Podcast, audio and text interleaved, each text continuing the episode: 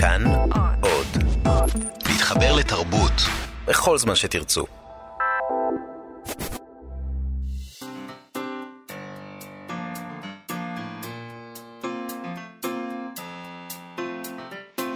מה שכרוך עם יובל אביבי ומה יעשה לה.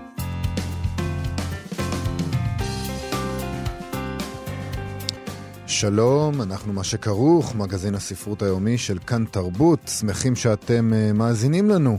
Uh, איתנו באולפן עושים את המלאכה, uh, עומר מנחם שליט וכן עוז, תודה לכם ושלום, ושלום גם לך, מאיה סלע. שלום וברכה לך, יובל אביבי. אנחנו נדבר היום עם צליל אברהם שלנו על עבודה בספרות, והפעם על אלנה פרנטה. Uh, נדבר גם עם אילי גרין שלנו. ועוד כמה וכמה דברים ככל שנספיק, אבל אני רוצה להתחיל בדבר מאוד מרגש שקרה לפני דקה בערך. נכון. קיבלנו uh, את המייל uh, uh, שחיכינו לו. כן. מפרס ספיר. Uh, פרסמו את הרשימה הארוכה לשנת 2018.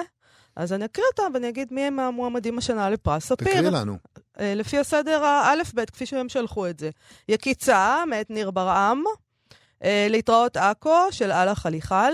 רוכבי הדלי של אודי טאוב, אהובתו של רופא הנפש חיים לפיד, אני זוכר עודד מנדה לוי, היו הייתה יעל נאמן, סמדר מירב נקר סעדי, העייפים לילך נתנאל, הטנק אסף ענברי, רווקים ואלמנות ירמי פינקוס, ימים נוראים גרסת הסופר של שמעון צימר, ותקלה בקצה הגלקסיה של אתגר קרת. נהדר. אני חושבת, מבט ראשון, שמדובר כאן ברשימה מאוד מעניינת, ויש כאן ספרים מצוינים ברשימה הזאת. נכון. רשימה חזקה. את רוצה כבר שנתחיל להמר או שלא נעשה לא, את זה? לא, אני חייבת להרהר בזה עוד קצת, ואתה יודע, קודם כל, אני לא יודעת אם אני אומר השנה, כי אני כבר אמרתי את זה כמה פעמים. זה מסוכן מאוד להמר. אני, לא, אני אגיד לך למה. כן. אני, אנשים שאני מהמרת עליהם אף פעם לא זוכים. אה, אז אז כאילו תאמרי על אלה שאת שונאת. לנכס מ... לא, לא, אני לא שונאת אף אז אחד, לא אבל. אז ידעו איזה ספרים לא אהבת. לא, לא, לא.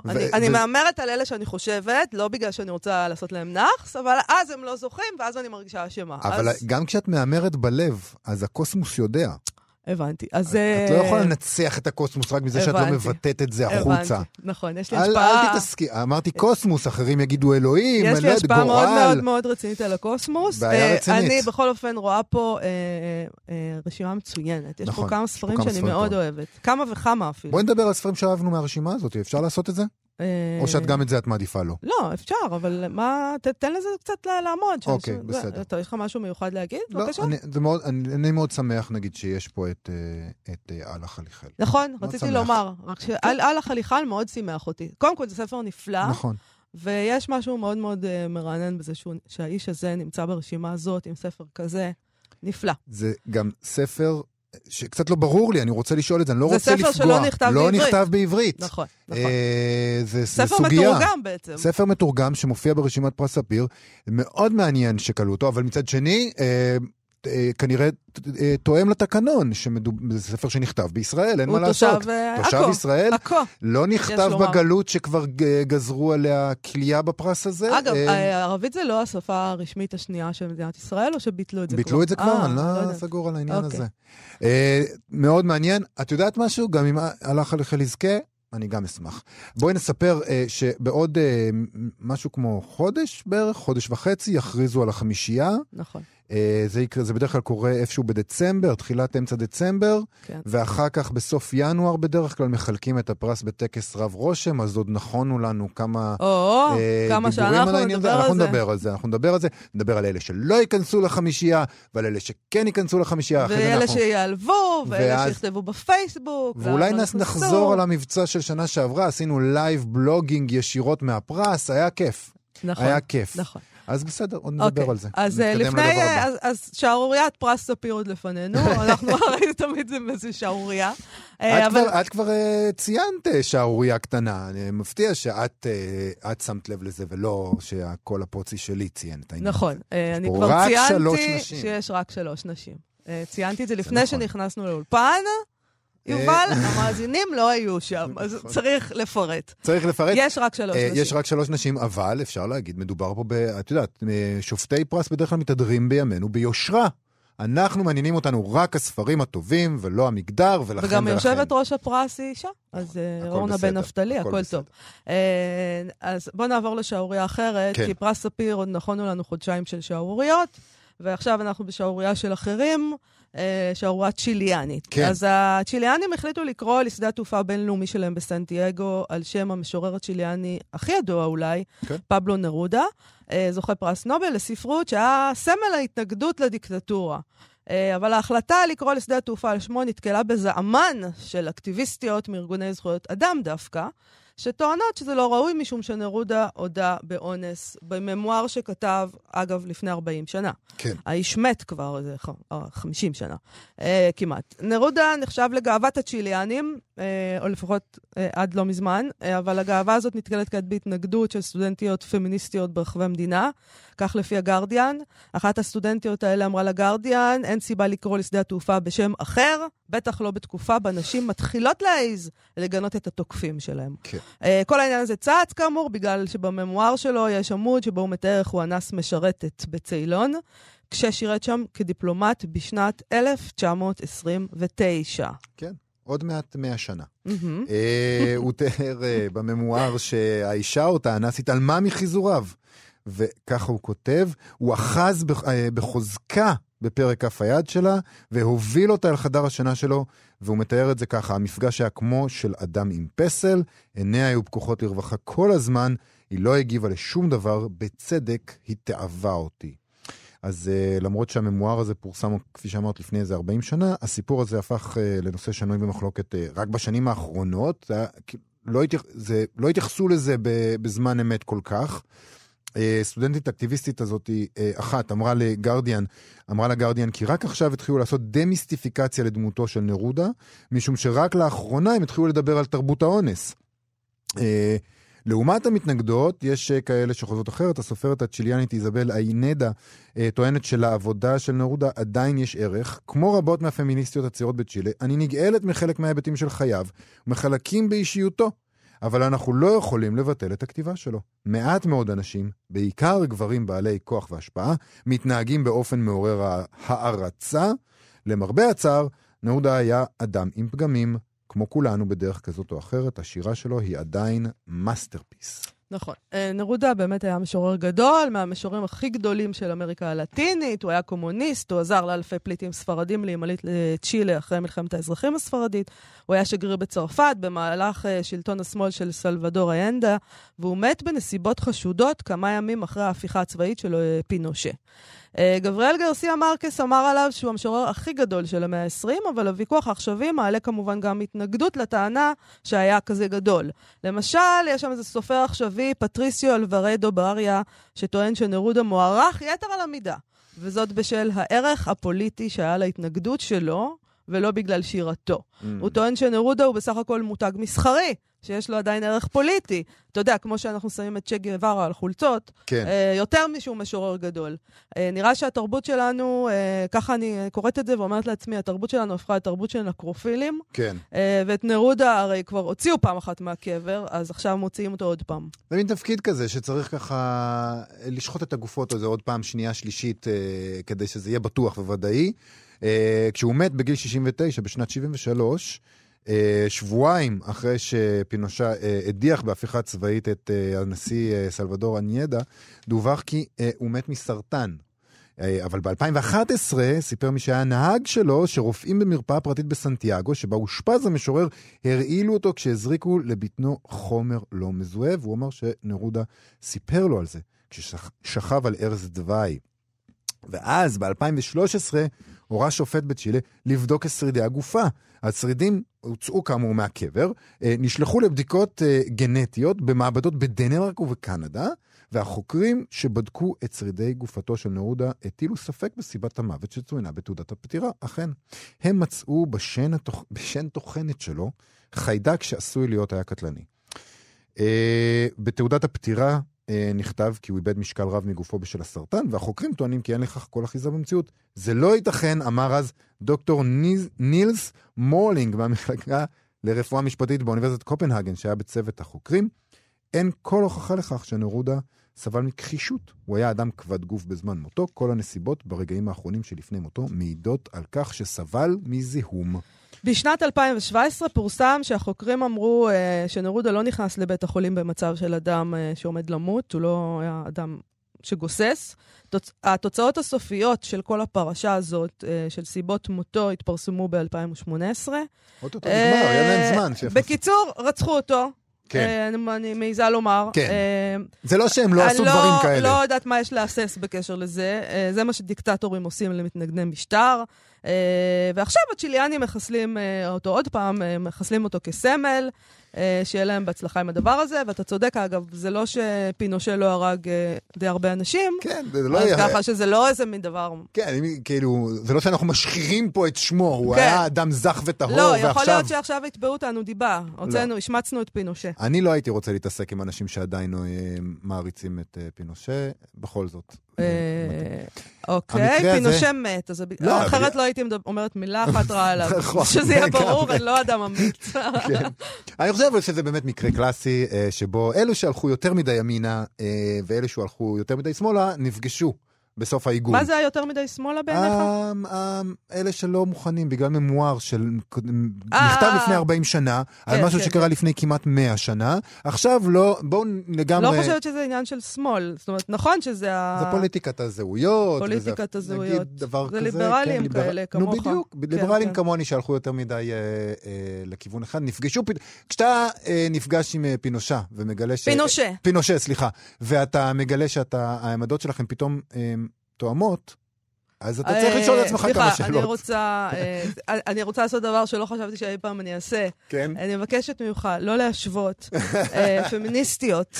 מתנועת המיטו לפינושה. זה מה שאתה כרגע עשית. לא, זה לא מה שעשיתי. אני מציעה שתסתייג מהאמירה הזאת, כי זו אמירה קצת אה, זה לא מה מטופשת. שאמרתי. אמרתי... זה בדיוק מה שאמרת. זה ממש לא מה שאמרתי. אמרתי ששני האנשים האלה מצאו את עצמם, שני הדברים האלה מצאו את עצמם כשהם לא אוהבים את נרודה וחושבים שצריך לחסל אותו, אז צריך לשאול את עצמם על זה. אוקיי. איתנו באולפן אה, צליל אברהם שלנו, אה, עם הפינה שלה על עבודה בספרות, ובזמן שאתם שמעתם שיר, אנחנו סגרנו סופית את השם של הפינה. ישיבת קריאיטיב מטורפת. היה פה ישיבת קריאיטיב פסיכית, והחלטנו, צליל אברהם מחפשת עבודה. אגב, שמענו את דניאלה ספקטור ודנה איבגי, אם אתם רוצים... זה. כנראה מה שנתן לנו את ההשראה שיר נחמד מאוד. לפיצוח. כן. אגב, אני לא מחפשת עבודה. אבל אוקיי. זה בסדר, זה אבל אולי יפה, יפנו כי- אלייך ויציעו לך משהו נחמד, מה כן. אכפת לך? אוקיי, אנחנו הפעם עם אלנה פרנטה. כן. אה, ספרי לנו על מה- על מה ולמה. מי, מי זאת? סופרת לא מוכרת, ככה... כן, בטח עוד לא שמעתם לא עליה, עליה. זה לא לכולם. אה, תגלית, תגלית שלך. בסדרת החברה הגאונה של אלה פרנטה, אלנה אה, פרנטה. אלנה פרנטה, מה אמרתי? אלא? אני מתרגשת, סליחה. אה, בכרך השני בסיפור על שם המשפחה החדש מופיע קטע על עבודה שהוא בעיניי אה, כל כך עז ואקספרסיבי, שהוא עומד כסיפור קצר בפני עצמו. אוקיי. אה, מישהו אה, הציע לי לדבר על זה, ומיד עלה לי זיכרון כל כך חי של הסצנה, שהחלטתי שזה כשלעצמו אומר משהו. אה, אז ניתן קצת את הרקע. הספר הראשון מספר על הילדות של אה, לילה ולנו, אה, שתי ילדות אה, חכמות ומוכשרות שגדלות בעיירת עוני ופשע איומים בנפולי בתקופה שאחרי מלחמת העולם השנייה. בספר השני הן כבר נערות, והחיים שלהן מתחילים להתפצל. לילה בת ה-16, שההורים שלה לא הסכימו לשלוח אותה לבית ספר, מתחתנת עם איזה מאפיונר בשכונה, הנישואים שלה מסתבכים. והיא עוזבת אותו בשביל המאהב שלה, ואז גם הוא נוטש אותה, והיא נשארת לבד עם תינוק. אה, והמספרת לנו, אה, זאת שבעצם כן קיבלה חינוך, הולכת ללמוד בבית ספר גבוה, מפרסמת ספר ביקורים ומצליחה להתרחק מהשכונה. ובסוף הספר היא חוזרת לבקר בנפולי, אה, והולכת לחפש את חברת הילדות שלה, והיא מגלה איפה היא עובדת, והולכת לחפש אותה במקום העבודה שלה, והמקום עבודה הוא מפעל לנקניקים.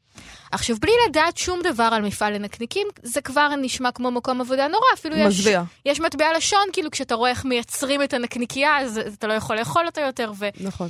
אה, ובאמת פרנטה פורטת את הנוראות הזאת לפרטים מאוד קטנים. עוד לפני שהיא נכנסת למפעל, היא כותבת, חוט של עשן שחור נראה בשמיים הקפואים. עוד לפני שראיתי את החומה שהקיפה את המקום, חשתי בריח המבחיל של שומן חיות מעורבב בריח של עץ שרוף. אחר כך היא נכנסת למפעל והיא אומרת, ריח השומן שהיה כבד עוד מחוץ לבניין נראה לי עכשיו בלתי נסבל.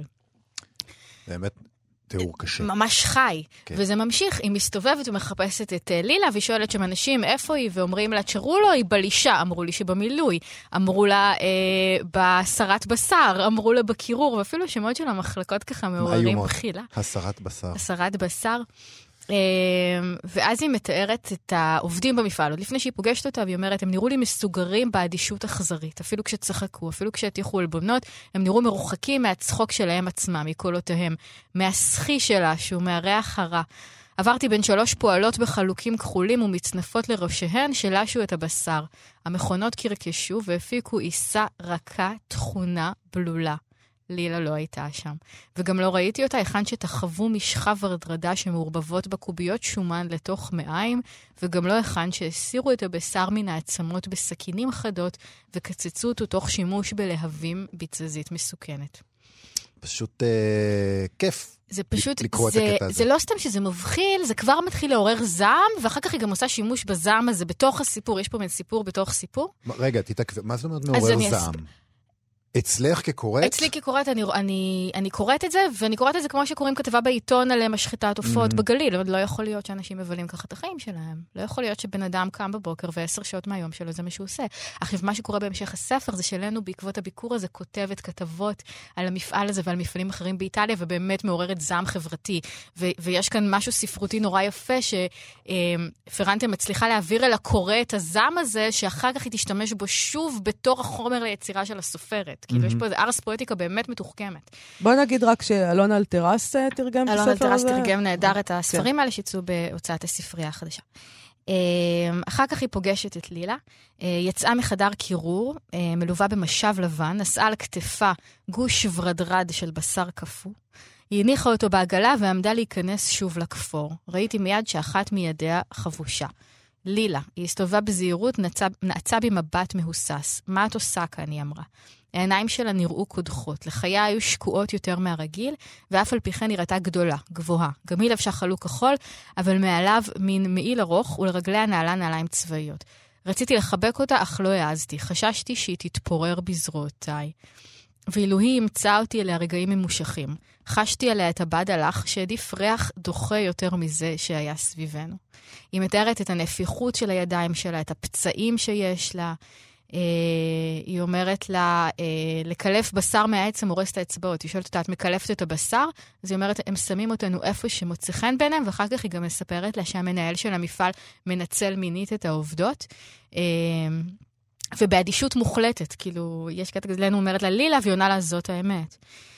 Um, עכשיו, לילה היא ה- ה- הפאם פאטל בספר, היא אישה יפהפייה שמסנוורת אחרים ביופי שלה, וגם בתקופות קשות בחיים שלה, וכשהיא סובלת מאלימות בבית ומאונס, עדיין היופי שלה לא מתעמעם. וזאת הפעם הראשונה בעצם בסדרה שפתאום כן. שזה Mm. מצ- מצליח לחדור לה מתחת לאור, והיא ממש נהיית, נהיית רזה ו- ומכוערת מה, אה, מהדבר הזה. וזה זה מקרה ש... אני- לא יכול להימנע מלחש... מ... מ... גם מההשוואה של מה שנעשה לחיות למה שנעשה לבני האדם. אה, זה לא מקרה שיש שם, אה, שזה מתרחש בבית מטבחיים. אפשר היה לשים אותה בהרבה מקומות אה, נוראיים אחרים, אבל התחושה הזאת של הניצול וש... ושלוקחים בן אדם ומסירים ממנו גם את האנושיות שלו באותו אופן. באותה התעללות שמתעללים בבעלי החיים. זאת שאלה. תראה, לפני שבוע או שבועיים הייתי במקרה, חיכיתי להיכנס לאולפן של קרן נויבך לדבר שם על משהו, והיא בינתיים אה, אה, ראיינה בעל משחטה, אה, שהיה שם איזה עניין של ניצול עובדים, של ועד עובדים, והיה ויכוח מאוד מאוד סוער ביניהם על, על הזכויות של העובדים.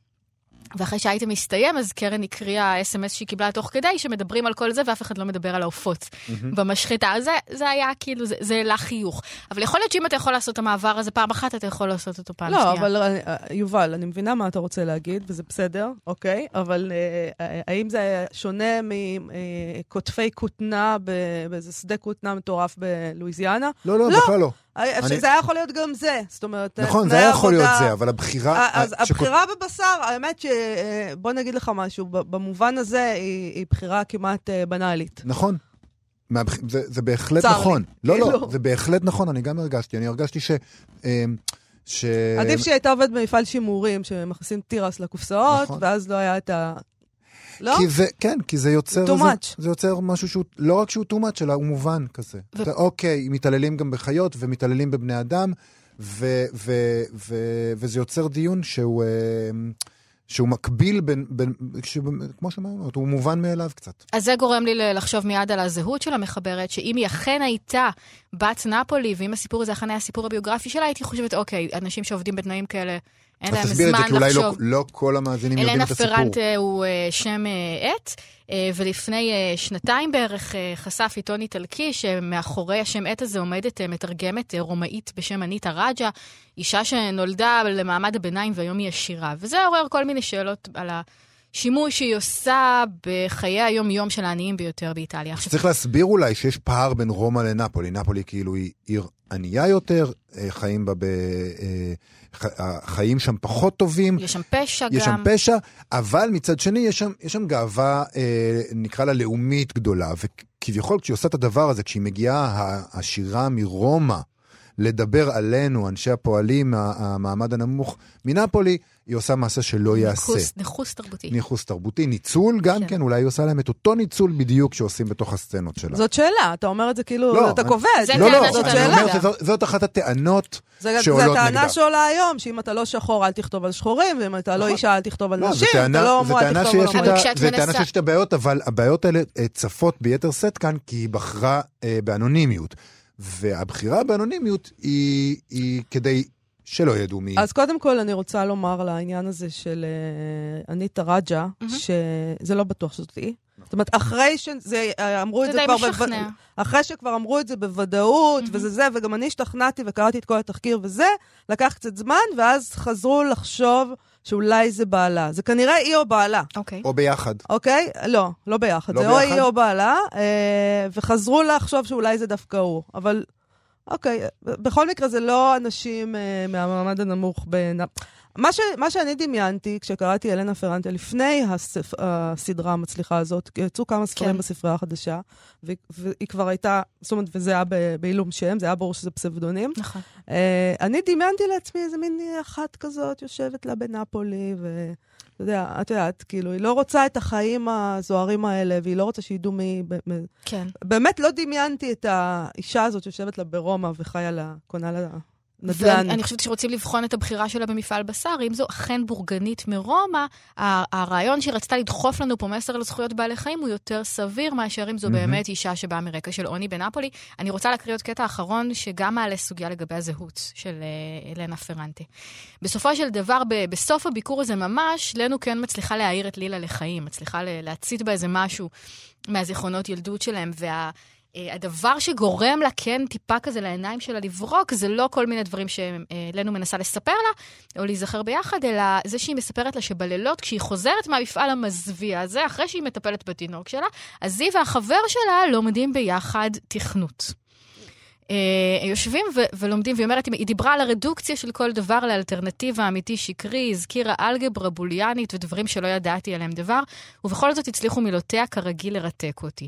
ראיתי את הבית הדל עד אין קץ בלילה, את הילד שישן בחדר האחר, ראיתי את אנצו, זה החבר שלה, יושב על המיטה, מותש מהעבודה הקשה במי יודע איזה מפעל, ראיתי את לילה אחרי יום ארוך ליד אגני הבישול או באולם הסרת הבשר, יושבת איתו על השמיכות, והיא מתארת שניהם באור הכביר של הקרבת השינה, עושים תרגילים בדיאגרמות מלבנים. הם התאמנו בניקוי העולם ממה שמיותר, הכניסו את פעולות היומיום לסכמות של שני ערכי האמת היחידים, אפס ואחד. עכשיו, אני חייבת להגיד, כמובן, כאילו, אבל רגע, לפני, לפני הקמן, זה לא, את כן. אומרת שזה מה, לא אמין. שזה לא אמין שהם יושבים... תראי, ול- אני אף פעם לא חייתי, ב...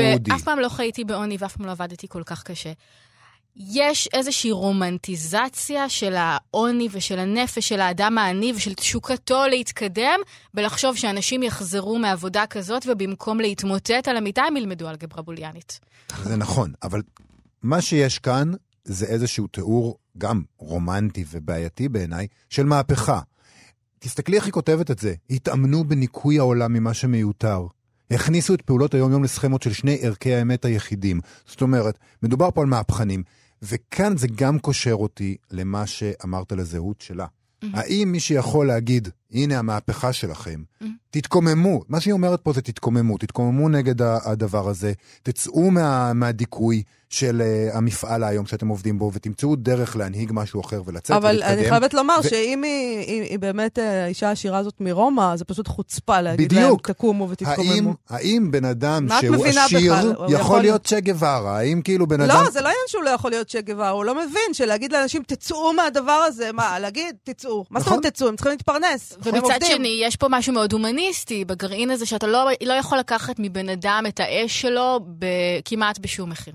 אפילו בתנאים של עבודה כן, קשה. אבל זה, לא, אבל אבל זה זה פשוט צריך לא נכון. לצמוח... מ- א', זה. לא נכון. העניין הוא שזה פשוט לא נכון. זה לא נכון השאלה אם זה באושוויץ, יכול- אבל אולי במפעל נקניקים זה כן נכון. לא, לא חושבת. אני לא בטוח אם זה יכול אני לא לקרות חושבת שזה בכלל. תיאור אותנטי. ואני חושב שמה שהיא מתארת כאן זה רומנטיזציה לא רק של העוני, אלא רומנטיזציה של מה אפשר לעשות מתוך העוני, ורומנטיזציה של התפקיד של כל מיני אנשים בתוך החברה לגבי האנשים האלה שנמצאים. וזה בדיוק אותו דבר שגורם לנו להרגיש כל כך טובים כשאנחנו מזהים את הקשר הזה שבין הניצול בעלי החיים לניצול בני האדם.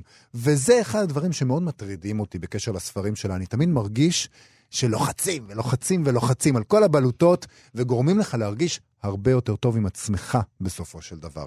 וזה אחת הבעיות המרכזיות של הספרים האלה. וזה לא רצוי גם שנרגיש יותר מדי טוב עם עצמנו, ציל אברהם. אני מאוד מאוד מודה לך. תודה היה רבה מאוד לכם. מעניין. תודה רבה. להתראות. הסתכלנו עכשיו, דיברנו על להתראות עכו של אה, הלך חלחל, אה, שהוא מועמד אה, ברשימה הארוכה של אה, פרס ספיר, ותהינו בתחילת התוכנית על כך שהוא נכתב בערבית ותורגם, אז זה לגמרי לפי התקנון, לפי פרסום אה, ב, אה, באתר מפעל הפיס, אה, כתוב כך, שאפשר להגיש, זה החל מ-2016 לפי מה שהם אומרים, אה, סופרים ישראלים שכתבו במקור בחמש השנים האחרונות יצירה ספרותית בשפה זרה, שתורגמה ויצאה לאור בעברית בשנה האחרונה. מדהים. אה, יפה. יופי של אה, ספר, יופי של סופר, אנחנו מאוד שמחים שהוא כן, ברשימה שמחים הזאת. שהוא ברשימה. ושזה אפילו גם חוקי. נכון. אוקיי. איתנו כבר על הקו, צעד הספרים, אילי גרין מחנות הספרים האחים גרין. שלום אילי. אילי, שלום. שלום. אילי. אה, לפני שאנחנו מסכמים קצת את מכירת העשור של בית המכירות קדם, בוא נדבר קצת על ספרים שיושבים המון זמן על המדף ואיש לא קונה אותם. אה, לפני שאתה מספר לנו מה קורה על המדפים שלך, שזה כמובן מה שמעניין אותנו יותר מהכל, נספר למה אנחנו מתעסקים בזה בכלל. אייטם חמוד שהסעיר אה, קצרות ומינוריות אה, בלבד את הרשת בשבוע שעבר בטוויטר, הוא הסיבה לכך שאנחנו מתעניינים בכלל בכות- בכותרים שאיש לא רוצה במשך שנים ארוכות. אה, מה, שהתחיל את הכל זה ציוץ בפרופיל טוויטר של חנות ספרים עצמאית בריטית שנקראת בראודהרסט. אני בטח לא אומר את זה נכון, כי שום דבר. אה, אה, דווח, שם על ספר שישב אצלם ממאי 1991, בלי שאיש רכש אותו, והם צייצו בהתרגשות. תמיד ידענו שהיום הזה יגיע. נכון, מדובר בביוגרפיה בעיבוד לילדים של וויליאם הכובש. אה, וויליאם הראשון, מלך אנגליה, ידוע לפעמים גם כוויליאם הממזר, שמלך באנגליה עד מותו בקרב ב-1087. סיפור טוב לילדים. אז בטוויטר גם שאלו אותם מה המחיר של הספר, והם ענו שם שהספר נמכר במחיר שהוטבע על הכריכה, 99 פנס. זה המחיר המקורי, וככה הוא גם נמכר עכשיו. ההמשך של הסיפור היה שבחנויות ספרים עצמאיות אחרות התחילו לספר על ספרים שהם מכרו אחרי שנים ארוכות מאוד. אה, בחנות אחת דיווחו על, למשל על ספר בשם האשים הגדולים של וורוויקשייר, שישב על המדף עשור, על המדף עשור לפני שנמכר. ובעל חנות אחרת צייץ בהתרגשות, כמעט בדמעות אני חושב, אפשר לדמיין. בכל פעם שזה קורה אצלי, אני מספר ללקוח שהספר הזה חיכה לו הרבה הרבה זמן. מרגש. אוקיי, אילי, בקיצור, מה יושב אצלך על המדף כבר שנים בלי שאף אחד uh, קונה? רגע, אני, אני רק רוצה לפתוח בזה שזה באמת מאוד מרגש, כי התזה שלנו שזה לכל ספר יש קונה פוטנציאלי, יש מישהו שרוצה לקרוא אותו. אוקיי. אז אה, זה שהתאימו את הספר אחרי כל כך הרבה זמן זה מאוד מרגש. אבל אתה יודע, זה אה, פיקציה. זה כמו הטענה הזאת, שכמו שאומרים לאנשים, אה, אל תדאג, לכל סיר יש מכסה. לא, לא, אבל הספרים שנכנסים ברור מראש- שכן, מה לכל סיר? יש מכסה ולכל ספר יש זה, ובעיניי זה, מה שמרגש בזה, זה שזה עובד בעצם הפוך, אני לא יודעת אם כלכלית אתם בכלל אה, חושבים על הדבר הזה, אבל זה עובד הפוך מאיך שזה עובד נגיד ברשתות הספרים, בארץ לפחות, אה, ששם אתה מוציא ספר והוא שוכב על המדף חודש, ומעיפים אותו משם, אה, אתה יודע, חודש, חודשיים, וזה כבר לא קיים. אה, אז הרעיון. שספר יכול לשבת עשר שנים על מדף ולחכות, לאהוב שלו, שיגיע והם ימצאו אחד את השני, או האהובה, זה פשוט מרגש, זה היה רומנ... שם- רומנטי. היה שם מצייץ אחר שכתב איזה פסקה כזאת של איך הספר מרגיש על המדף. כמו כלבלב בחנות אה, שמאמצים בה בעלי חיים ואף אחד לא רוצה אותו כי יש לו רק עין אחת או משהו כזה. והוא יושב על המדף ומישהו בא ומדפדף בו ולא לוקח אותו בסוף, הוא בוכה עד שבסוף מישהו... אילי, כן. זה, אני אומר שנראה לי שבדיוק פיקסאר כותבים את הסרט החדש שלהם. אבל מה אצלך אז? מה קורה אצלך? אוקיי, אצלי הספר הכי, בגלל שיטת הקטלוג שלנו, אז אני יודע מה הספר שיושב על המדף הכי הרבה זמן, וזה ספר של אבשלום קור, שנקרא בלצון רב. אה, הספר יושב אצלנו מהיום הקטלוג הראשון שלנו, שזה. כבר שש שנים וחודש, כן. אה, וזה בכלל היה ירושה מהחנות הקודמת שהייתה שם, אז אה, מי יודע מתי חנות... אה, יכול להיות 30 שבאמת. מדובר בחצי מאה, אי אפשר לדעת. ב-25 שנה יכול כן. להיות. זה כן, ספר אה, כזה שמתעסק ב... ב- חידודי לשון. חידודי לשון. לדעתי כן. הוא גם היה רב-מכר, אני זוכרת את הספר הזה. זה פשוט, אה, ל- אף אחד לא קונה אותו, כי לכולם כבר יש אותו. או- זה ההימור שלי. רואים אותו הרבה, רואים אותו נכון? בהרבה בתים. או, ש... בתים. או שהעברית ירדה מה... מהפודיום הזה שהיא הייתה בו פעם. פעם ה- הפינות של אבשלום קור היו משהו שכולם הקשיבו לו. גם אני היום. לא... כן? עדיין? פשוט, אם הם שומעים גלי צה"ל, אז הם שומעים את אבשלום קור. אני חושב שהוא היה אייקון יותר גדול בעבר ממה שהוא היום. אה, לדעתי הוא עדיין אייקון מאוד מאוד גדול, אה, בטח בשביל הדור שלי, מה זאת אומרת, אבשלום קור זה אבשלום קור, אם הייתי רואה אותו הייתי אה, מצדיעה.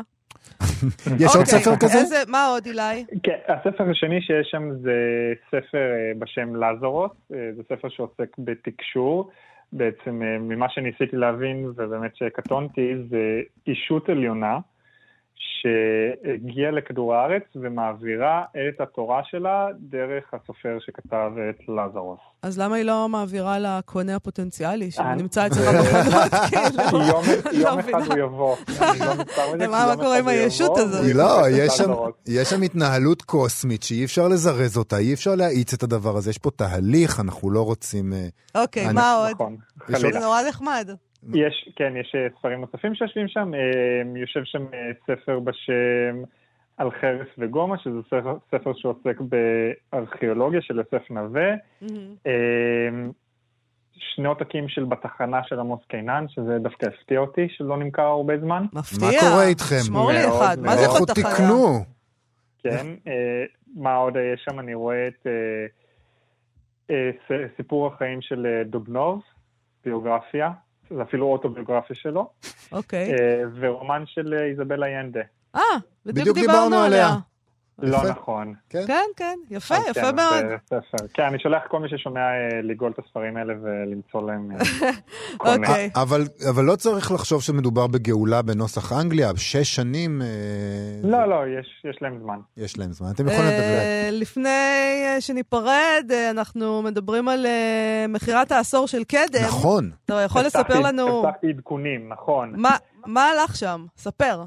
טוב, אז, אז נתחיל מזה שאני הימרתי שהפריט שייסגר במחיר אה, מאוד גבוה היה אה, מגילת העצמאות. אה, לא מגילת העצמאות, העותק של נעמי שמר, ירושלים של זהב. נכון. נכון. אמרנו אז שזה היה 2,500 דולר. מחיר הפתיחה. וזה נסגר על 55,000 דולר. וואו. רגע, שילם. מי- זה- מי- זה אנחנו טירוף. לא יודעים מי קנה את זה? כמובן שלא יודעים, זה, זה חלק מה, מכללי מדהים. המשחק. 55 אלף דולר. מה- מה... טוב, בסדר. זה מדהים. מדהים, זה, זה אוקיי. פשוט-. אה, זה מדהים בעיקר. כי אני חושב שזה, בתוך המכירה זה הפער הכי גדול בין מחיר הפתיחה למחיר נכון. הסיום. נכון, זה אחוזית. כן. מה מאוד. עוד? מה עוד הלך שם? אה, המכתב של איינשטיין אה, אלברט גם... או אריק? אלברט כמובן. לא, אלברט, כיום זה אה, חמש שנים למותו של אריק, אז הוא הוא בראש שלנו. כן. בראש אלברט איינשטיין. מה זה המכתב אז הזה? אלברט איינשטיין אה, היה מכתב אה, ש... שהוא סיפר על למה הוא עוזב את ברלין, בעצם אה, Mm. סיפר על האנטישמיות הגואה בברלין. גם נפתח ב-12,000 דולר ונסגר ב-32,000 דולר, שזה מחיר מאוד גבוה. מאוד. העלות של מגילת העצמאות, של הטיוטות של מגילת העצמאות נסגר ב-40,000 דולר. שמע, זה מ- ממש מחירים רציניים, זה לא צחוק. מאוד, נכון. מחירים נכון. של אירופה. אפשר, תגיד, נכון. אילי, לשאול אותך, אתה לא חייב לענות כמובן, אתה כן. רכשת שם משהו? אני לא רכשתי שם כלום. אוקיי. לא. אתה רצית לרכוש ופשוט אה, זה? אני גאו? אמרתי, אני רציתי את ה- את הירושלים של זהב, אבל אה. אה, היה היה חסר לי רק אלף דולר בדיוק. אה, מתוך ה-55. לא, כי זה מתחיל במחיר כל כך צנוע של 2,500 דולר, אתה אומר, אוקיי, גם אה, 2,500 דולר זה הרבה כסף. זה הרבה אני? כסף, אבל אתה יודע, זה אפשר. לעשות איזה קווץ' קטן ולקבל את זה. 55,000, אני נכון. לא עושה שום קווץ' בשביל זה. אוקיי, נכון, אז... זה מאוד יקר. טוב, זה ממש נחמד, זה נשמע כמו אבל, אה, ברכות, אינטרנשיונל. למי כן, ברכות למי לגמרי. שקנה, ולקדם, אנחנו נ- נ- נעקוב, נמשיך לעקוב, אני אוהבת כאלה דברים.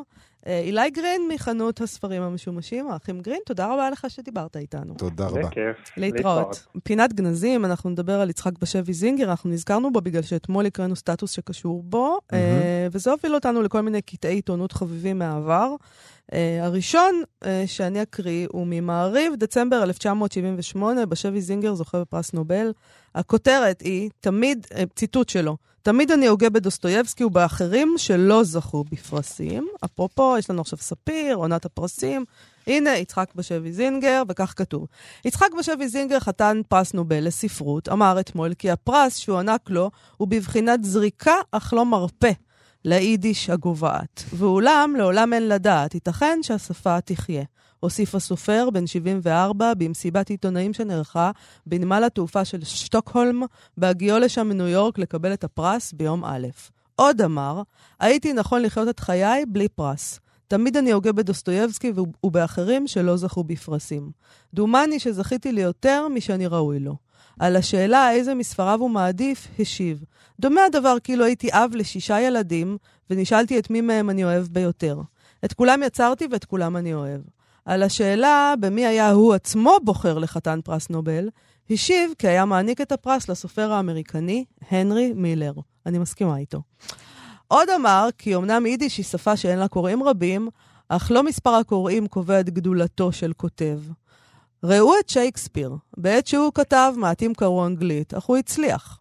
לשאלה אם אינו סבור כי שנה זו היא שנת הפולנים, אפיפיור פולני, קוסמונאוט פולני וחתן פרס נובל יליד פולין, השיב, אני סבור שיש מעט אה, הגזמה בעשיית שותפות בין האפיפיור לביני, אך מיד הוסיף, אני שמח שפולני נבחר לאפיפיור.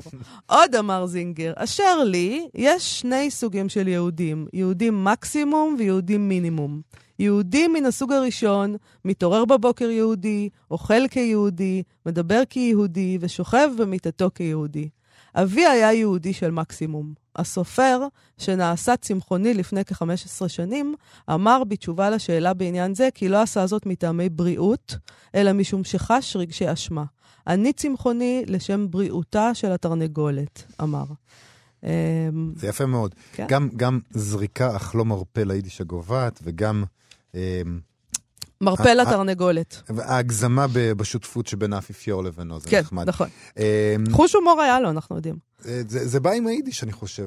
אמ, את קטע העיתונות השני כתבה אה, עופרה אליגון במעריב, 1982, ואיזה מין עדות ככה על מצב האדם והטלפון לפני פרס נובל ואחריו. היא נכון. מתארת שמה איך פעם היית מתקשר אליו, והוא היה עונה לך, והטלפון היה בספר טלפונים, והוא היה שואל אותך ביידיש מי מדבר, ו- ו- וזה היה מאוד נחמד. ואחרי הנובל פשוט כולם יר, גם יראים ממנו וגם כנראה הטרידו אותו, אז הטלפון נעשה חסוי. חסוי. כן. וככה היא כותבת. הטלפון החסוי הוא אחד השינויים הבודדים שחלו בחייו של המספר הגדול מאז קרא לו הפרס וכל הביזנס הזה, כפי שהוא מצטנע. אמ, ומסתבר שלטלפון הפתוח היה תפקיד חשוב בחייו של בשבט זינגר, בחייו וכתיבתו, שהיא בעצם תמצית חייו, ככה היא כותבת. ואז מתחיל ציטוט ארוך של סיפור שלו. נהגתי, ואני ממשיך לכתוב בשעות הבוקר.